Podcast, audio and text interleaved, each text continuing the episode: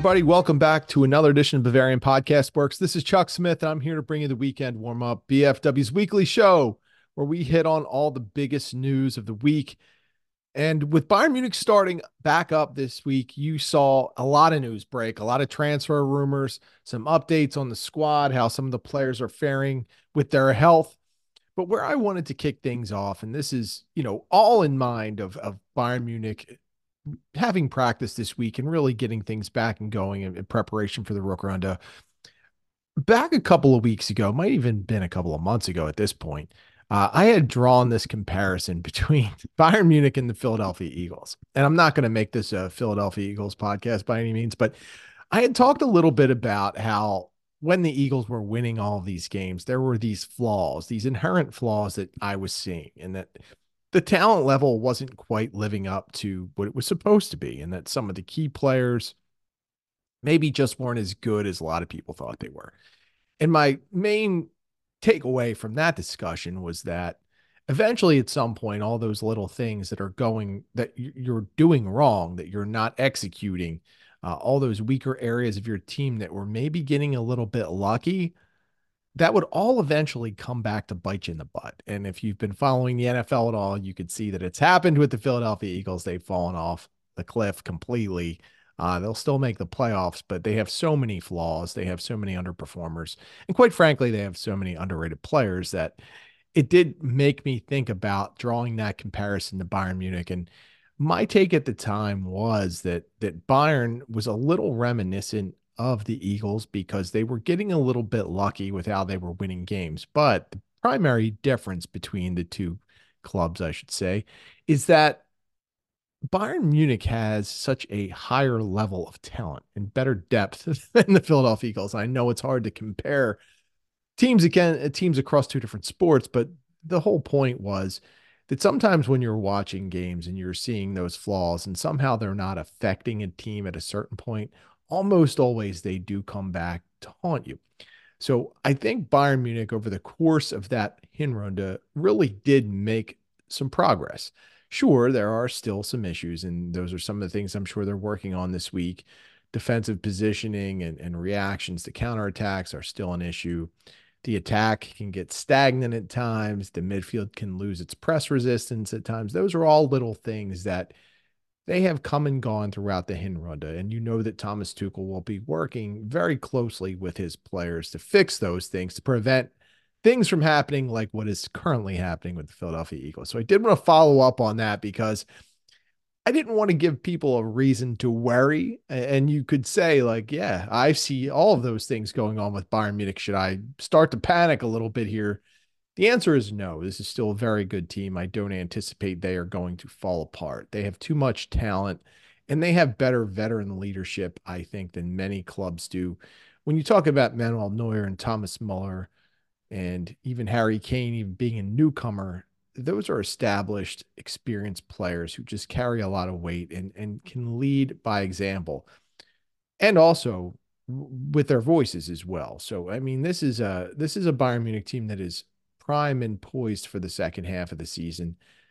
Can they shore those things up and make it a great second half? I don't know. We'll find those things out very, very soon. But I think, you know, having experienced this uh, Philadelphia Eagles collapse locally, it did really make me think about that. So wanted to bring that back up and touch on things. Hopefully my takes on Bayern Munich from that period uh, are all things that will be worked on and improved in the Rückrunde. But the biggest news of the week really did revolve around transfer rumors. I know a lot of people hate them. And I personally, like, they are annoying at times because especially in the in the transfer windows, the stories change from hour to hour. You could get one story from a re- reliable publication saying Club A has no interest in player B, and ninety minutes later you get another story from another reliable publication that says absolutely there's interest. So it, it just goes around in a circle until something breaks.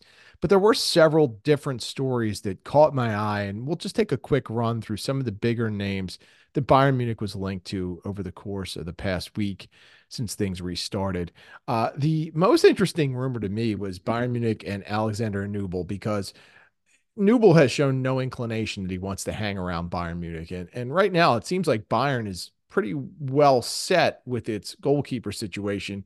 I think the parameters of the rumor were that Bayern would like to extend Nübel for another year and potentially loan him back out, maybe to, maybe even to Stuttgart, just to buy another year of time to see what happens with Manuel Neuer, which would make a lot of sense from a Bayern Munich perspective. They have Neuer, they have Sven Ulreich, and they have Daniel Peretz, who is a young player, but really does not have any track record of being able to play at a high level, unlike a player like Alexander Nübel. So it would just buy Bayern Munich another year to figure things out. Uh, and, and maybe during that time, I think we could potentially see Peretz loaned out next year as well. So it would be very interesting to see what happens if Nübel does agree to it. I- I'm thinking he's not going to be inclined to do that. Although, listen, he, he may think it's another good way to showcase himself. And if he can squeeze some extra money out of Bayern Munich, maybe he'll go along with that plan. His teammate, Serhou Guirassy was, Guirassy was, Uh, also linked to Bayern Munich, but not necessarily for a January move. This was one that puzzled me. I don't get this, uh, the linkage here. I don't think that he's a fit at Bayern Munich. I ran the numbers, and I believe it was one hundred thirty-two games played at striker with only sixteen played at left wing, so I don't believe that Guirassy would be an option to really play anywhere across the front three in an attack. I don't think he's got that kind of flexibility to his attacking game. To me, he's just more of an out and out number nine. And I think he's been good this year. And I think he's ridden a hot hand. I don't think you're going to see this type of output and production consistently after this season. So I don't know why Bayern Munich would be in the mix here. To me, that, that could go a lot of different ways. Maybe Bayern does see something. Maybe they like him as a backup, or maybe it's just his, his representation using Bayern as leverage to maybe get some interest going from other clubs. But I wouldn't anticipate Bayern to get really serious about that kind of pursuit unless Harry Kane has already made it clear that he's one and done in Germany, which I don't, I don't think is happening, at least not at this stage.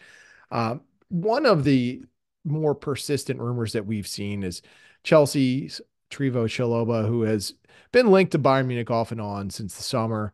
Versatile defender, probably fits the mold of the kind of player that Thomas Tuchel is, is seeking during this window.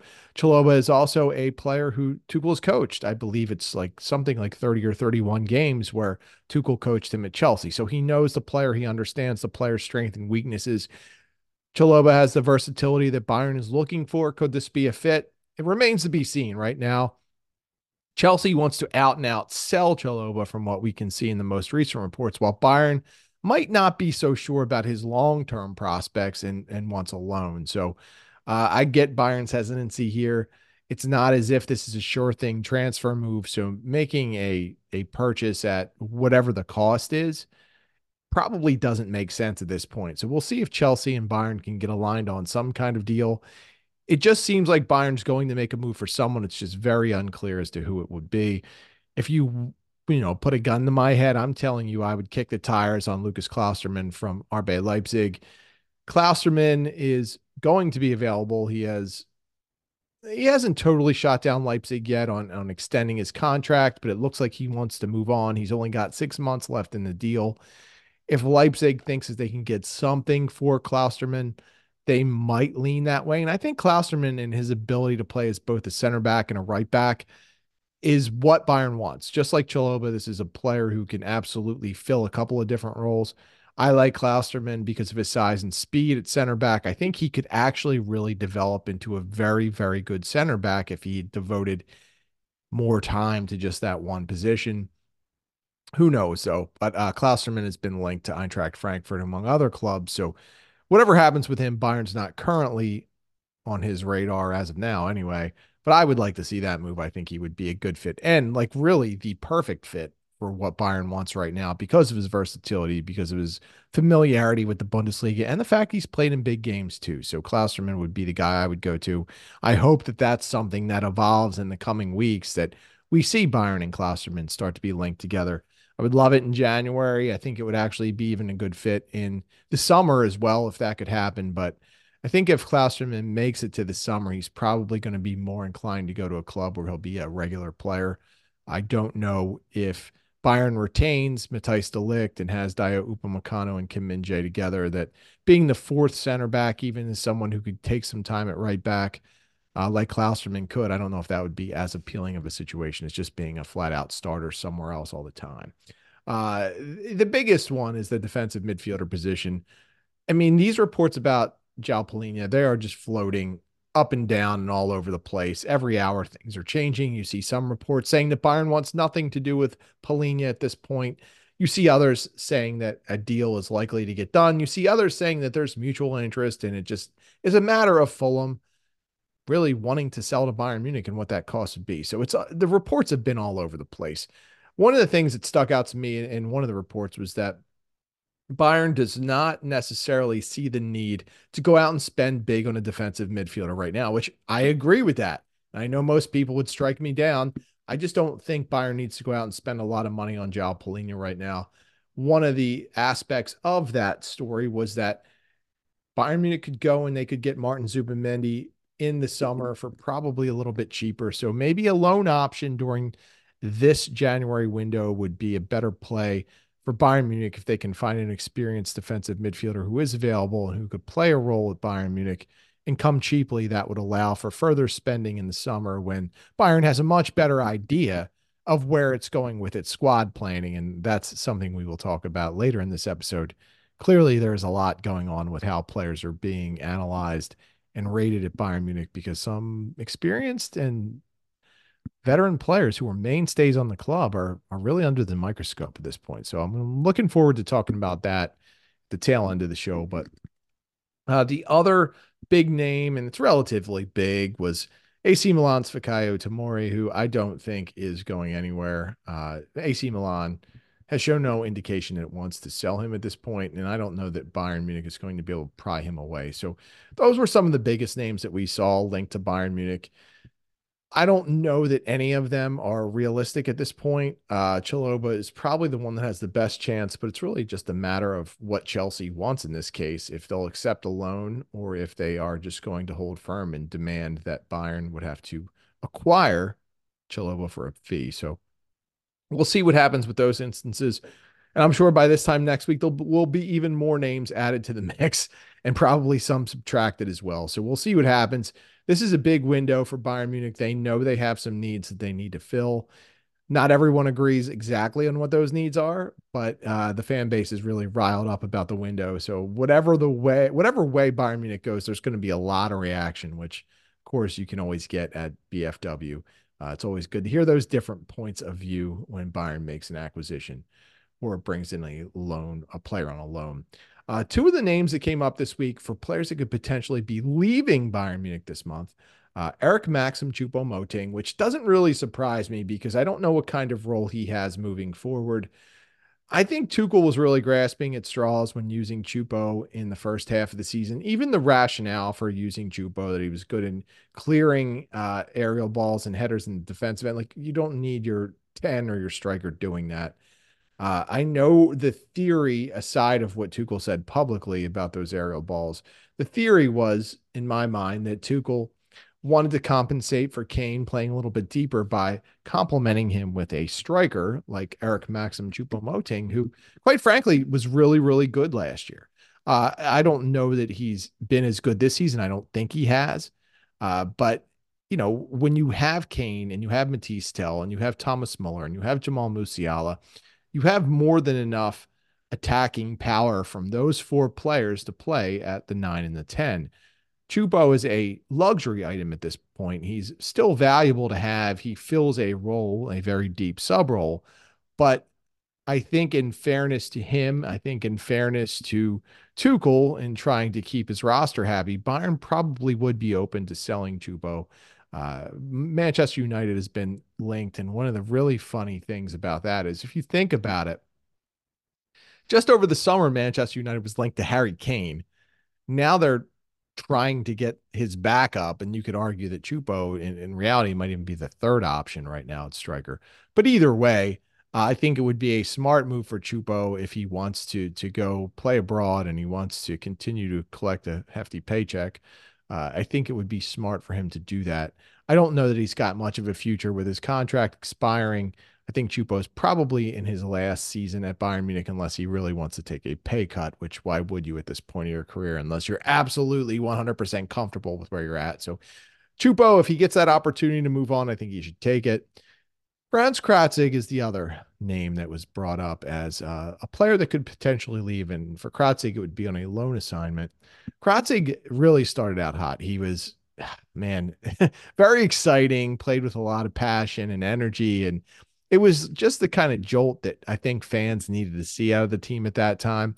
There were some lax, lackadaisical showings by the team. You had a lot of veterans who were really just trying to gear up and ramp up. And every time it seemed that Krätzig played, he was able to do something and contribute.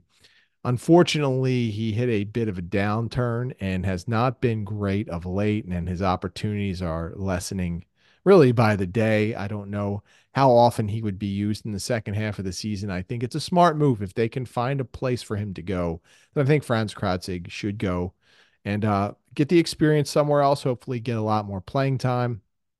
And it would be good for him. I just don't think he's going to be able to be that impactful at this at this minute. I know he's able to play as an outside back. He's able to play in the central midfield. And as, as thin as a lot of people think Bayern Munich is at this point, I mean, Krätzig would maybe be the sixth or seventh option to slide into uh, a central midfield role. So I just don't think that that's going to work out for him. And as a young player, it would be great to see him getting more opportunities. So Choupo and Krätzig, I'd be okay with both of those players leaving. What do you think? Who do you think's coming in? Who do you think's going out? Drop those names in the comment. Let me know where you think some players will end up. We're going to take a short break, and then we're going to come back. We're going to talk about that build report, which discussed a handful of vet Bayern veterans who are under the microscope. And I'm going to give you my takes on where things stand with those players next. Hey, everybody. Welcome back to Bavarian Podcast Works. This is Chuck Smith bringing the weekend warm-up. I appreciate you sticking in through the transfer rumor mill that we covered there in the first half of the show. Uh, we talked about all of those players, that not all, but a lot of players that have been linked to Bayern Munich over the course of the past week. A lot of exciting names there, a lot of names that really seem far-fetched, but either way, would love to hear what you think about them. To me, the biggest item of the week was that build report, which said that Joshua Kimmich, Leon Goretzka, Serge Gnabry, Matthijs de Ligt, and Alphonso Davies are all under the microscope. And all of their futures with the club will be examined and decided on this summer. That, to me, was a little bit crazy. If you think about things and you just rewind a year ago and you threw those names out there, the only one that you might say fans would have been somewhat surprised about or or not surprised about, I should say, Serge Gnabry, because Gnabry has been up and down. There are a million good wings in the world. It's really mixing and matching at that point. I like Gnabry. I think he should stay at Bayern Munich, but I get how the club might be looking for a more consistent option, maybe a more explosive option, maybe just one that specializes in something other than what Gnabry does, which at this point it's hard to say because he just hasn't really been able to get on track this season. But when you talk about names like Joshua Kimmich, Leon Goretzka, Matthijs de Ligt, and Alphonso Davies, I think a year ago fans would have been completely shocked to hear that those four players uh, could potentially be sold off this summer in the summer twenty twenty-four. Kimmich himself, I mean, the, the, the fall from grace that has happened with him in the eyes of fans and maybe the club, it's crazy to me. Still think Kimmich is, is the guy for the Bayern Munich midfield. I think he's got a lot to offer. I think it's just very premature at this point. Like, I'm not going to go, you know, online or hit social media and tell people they're wrong when they bash Kimmich. I, whatever. I mean, like, listen, he's been up and down this season more so than any other season of his career. I don't think he and Tuchel are hitting it off. I don't think they see eye to eye on anything. Uh, but Kimmich is one of those players that I think if you lose him, you're going to lose a big voice in the locker room. You're going to, you're going to lose a keystone player in the locker room. And that's always a risk because when you lose those kinds of players, especially, you know, toward the end of the careers of Thomas Muller and Manuel Neuer, you're losing the voice of your team. You're losing that personality and that attitude. And I think it's just very risky to do that right now. Uh, I get that there's caution for concern. I don't always think Kimmich has been great this season. Uh, his press resistance has been so up and down. His passing has been in my mind, not as good as previous seasons. He's not connecting on those through balls as much as he used to. I think he's been a little bit more erratic in the center of the field as well. I, I just don't love everything about how he's played, but I'm not yet ready to give up on him. It's the same way in previous years we've talked about Leroy Sané or Serge Gnabry or Kingsley Coman. Those players are going to have ups and downs. And at any given point, you could look look around and say, all right, well, it's time to move on, because they could hit a down spell for three or four games and look terrible. It might be the same way with Kimmich right now. Maybe we've been a little bit spoiled by his consistency over the years, but to me, it was very shocking. With Goretzka, given the, the first half of the season that he's had, and, you know, looking through kickers' ratings of players, and they do their, you know, world-class, national class, et cetera. I mean, Goretzka was one of the higher-rated midfielders in the Bundesliga. And had he not gotten out to that slow start under Tuchel, because, you know, Tuchel had made up his mind to replace Goretzka, it's another reason I have red flags about Tuchel. I mean, he made his mind up about players before really even having the opportunity to learn about them and know them and, and figure out how to use them in the best capacity. That's beside the point, I guess. Either way, you know, I hear these things about Goretzka, and it really puzzles me because he was very good. And I think, again, Goretzka on his best day and work and with the way he works the, with Kimmich, I mean, this is a good duo in the midfield to me. And I think that there's a, still a lot of potential there. They're older players, obviously, at this point. I think they're both twenty-eight. And it just sounds crazy saying older. I don't, I'm not necessarily saying they're old, but they're they're veterans now. I think that maybe through some of the things that have happened over the past two years, specifically, they've they've had some ups and downs, but I think both are worthy of keeping. And I'm a little shocked that Bayern is would would really be ready to pull the plug on them both. Matthijs de Ligt, we've talked about a lot. I mean, this this one I I really don't get. Uh, I think he still has so much to offer. The the talk of his passing ability being poor is nonsense and is so overblown. I don't get it. I mean, I, I'm going to talk a little bit about how all of these tie together, but I don't understand this De Ligt thing at all. And as far as Davies goes, yes, absolutely has plateaued, absolutely has deficiencies in his game, but still is absolutely probably one of the top five left backs in the world. No reason to give up on him. I would challenge him, absolutely challenge him to get better if you can get him to agree to a contract extension. But the fact that he's under the microscope tells me that Bayern has re- is realizing that they have not done a great job in developing Davies and pushing him to get to that next level. I think they realize it. I think they're trying to sort out exactly how much he's worth in terms of what they can offer him. And if they don't feel like he's going to be the kind of player who's going to get better, I think the offer that they're going to make to him is going to fall short of what he wants. So how does it all tie together with these players? Who, who, why would these specific players be on the outside looking in? And I think the one common thread in what is going on is Thomas Tuchel. I think that he has issues with Kimmich and how big of a, of a voice he has in the locker room. I think that he has issues with Kimmich in terms of what he wants from a number six. I think he has not liked Goretzka from the get-go, and I think it was pretty obvious. He only used Goretzka when he figured out that Konrad Leimer was not quite the midfielder they thought they were getting. I think that Tuchel wanted De Ligt out from day one as well. I think these are all things that you it would be hard to argue against. Even when De Ligt was healthy in the Hinrunde, he was the odd man out in the center-back rotation. I think De Ligt, more than maybe any of the players, given his age, It, it, and his contract status and the fact that he has wanted to play for Bayern Munich, those are all things that the club should be capitalizing on. They should not be looking to get rid of the guy who was their best center back last season. I, I don't understand how people forget this. I, I know there's a lot of excitement about Kim Min-jae, and I understand Upamecano has done really well, and he, he has built himself up a good reputation. But damn, you want to get rid of De Ligt? I mean, this guy carried you at various points last year. And, and I'm not going to knock Upamecano. I think he's great. He's a great player. He had a couple of down moments last year, but when you needed somebody to step up last year, De Ligt was the guy. It wasn't Upamecano. He's vocal. He's a leader. And he's, it's all natural. It's not manufactured. And one of the funny things that came out was uh, perhaps some of his teammates don't like about how blunt he is in assessing the team after games. Well, tough. I, I don't, you know, I, I've read those comments, and yeah, when I read them, I'm like, wow, de Ligt is, he's telling it how it is. For players, it's like, I get it. Like, you're going to hear it from the media. You're going to hear it from the coach. And it's not like de Ligt has ever absolved himself of any wrongdoing. When he's had off games, he's openly talked about it. So there's, there's a little bit of a, a, a part of me that doubts that there's that much, I don't know, uh, apprehension or bitterness toward de Ligt from other players. This all seems like Tuchel type things. Uh, When it comes to Davies, I, I listen, you can tell how what a coach thinks of a player by how they handle him. We could see that that that Tuchel was going to take a different tact with Kimmich, right?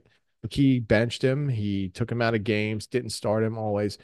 There were things that other coaches would never do. When it comes to Davies, though, it, it, it seems like Kimmich is, st- I mean, I'm sorry, Tuchel has started to do a little bit of that as well, where he started to remove him from games and and not use him when he's healthy, which again, rarely ever happens. So I think Tuchel is a driving force behind a lot of this. And uh, whether fans like it or not, I, I truly do think that these players are under the microscope, and it's going to be very, very tough uh, for them during the course of this Rückrunde to, to be able to prove themselves in the eyes of Tuchel, because in a lot of ways, I think he's got his mind made up about this specific, was this a quintet of players, something like that. So yeah, I, I think this is all being driven by Tuchel. I think that the club's bosses are taking Tuchel's feedback and running with it. And I, you know, as always, do you believe the Bild report or don't you? No, I absolutely believe it, because there have been stories about all of these players from various publications over the last few months. So in my mind, I believe it. I think the five players are under the microscope. I think they're all really going to be analyzed over the course of the next few months, and the club might, might, might have to make some very tough decisions. We're going to take one last break, and I'm going to hit you with some of the entertainment stuff that I've been doing. That won't take long. So just hang with us. We'll be right back.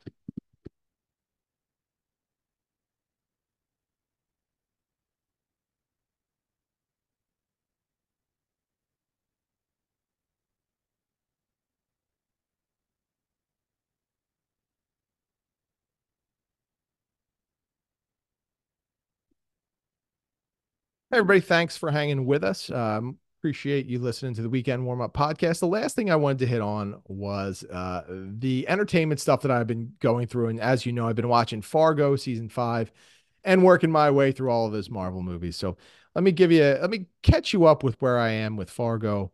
I uh, watched the, the two latest episodes, episode seven titled Linda and episode eight titled Blanket. A lot of stuff that has come out in typical Fargo fashion. We had some dream sequences. We had a lot of twists and turns.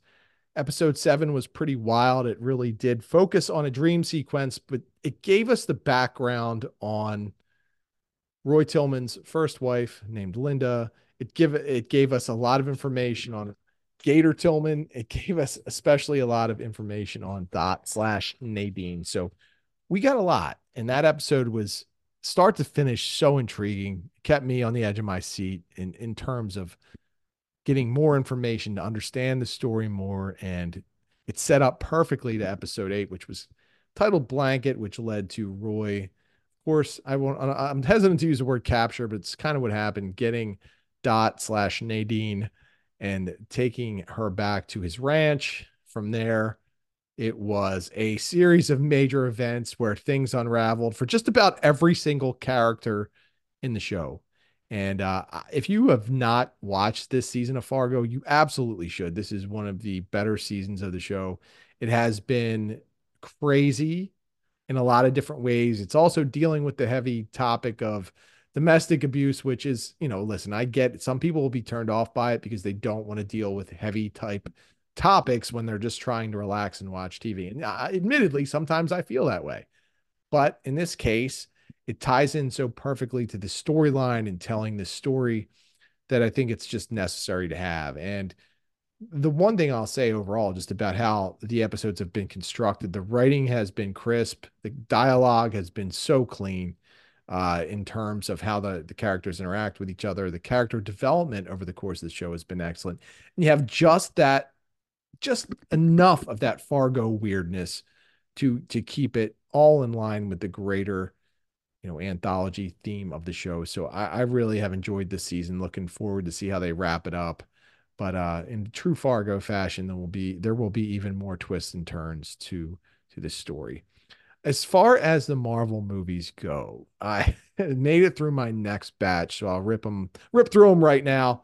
I uh, would love to hear your takes on what you thought about some of these. I know this is old, but like I, I had put this off for so long, so I just didn't want to commit the time to it. But uh, I made it through Thor Dark World, which I gave a three point seven five out of five. I liked it a lot. It gave a good backstory as to the Infinity Stones and started to give the audience an idea of the power that they hold and and and why they were so important. But it also was a little bit rushed. Uh, you know, it, it didn't feel like it was as good a story overall as the first Thor movie, but I still did like it. Iron Man three, I, I felt very similar about, uh, similarly about. I gave that a three point five out of five.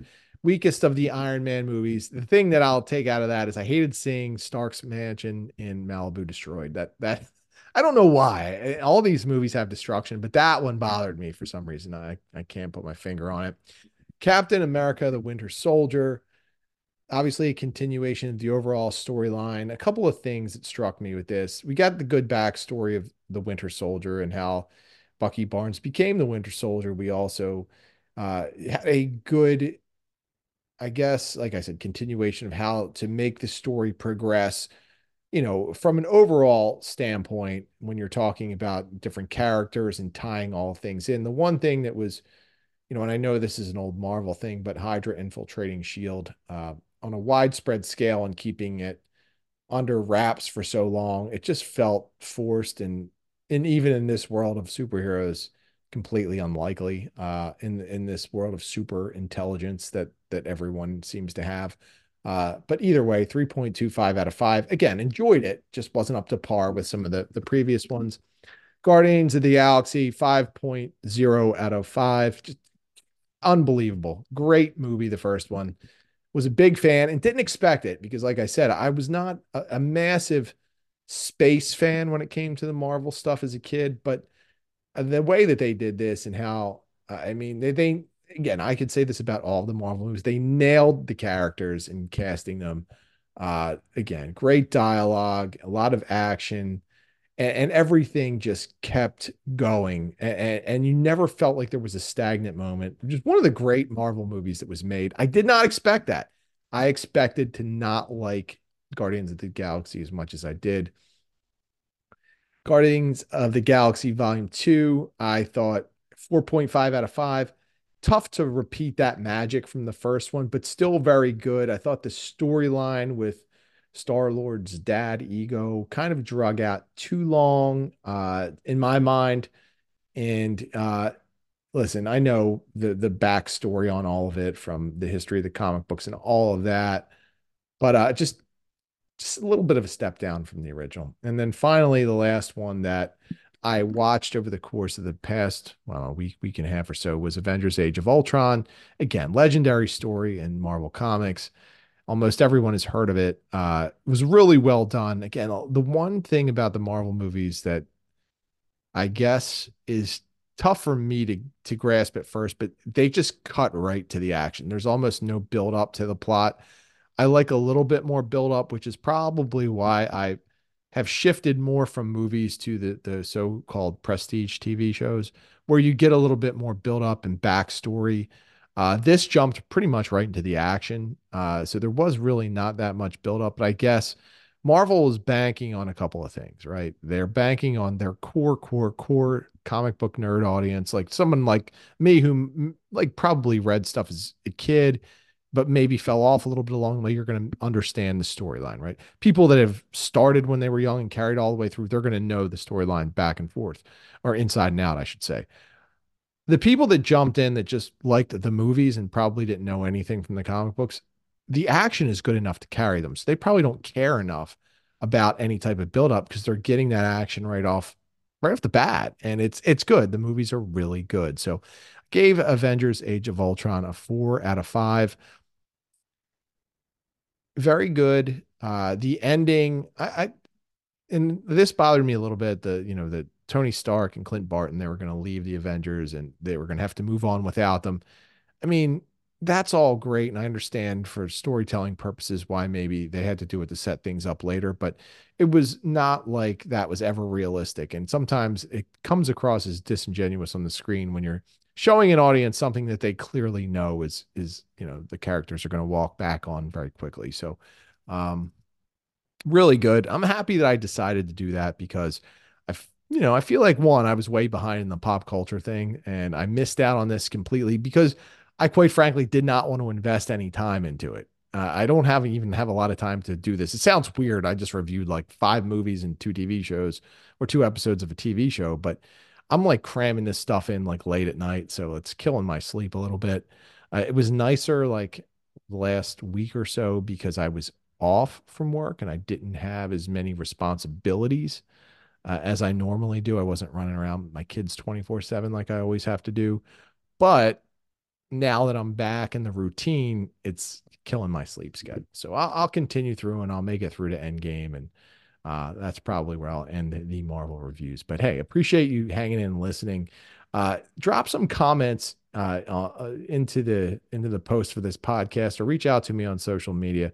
Love hearing from you because I want to hear about your takes on all of those Bayern transfers. I want to hear what you're thinking about those players under the microscope and would definitely love to hear what you thought about if you're watching Fargo or if you've got takes on the uh, Marvel movies. So that's where I'm at. Appreciate you hanging in for the Weekend Warm-Up Podcast.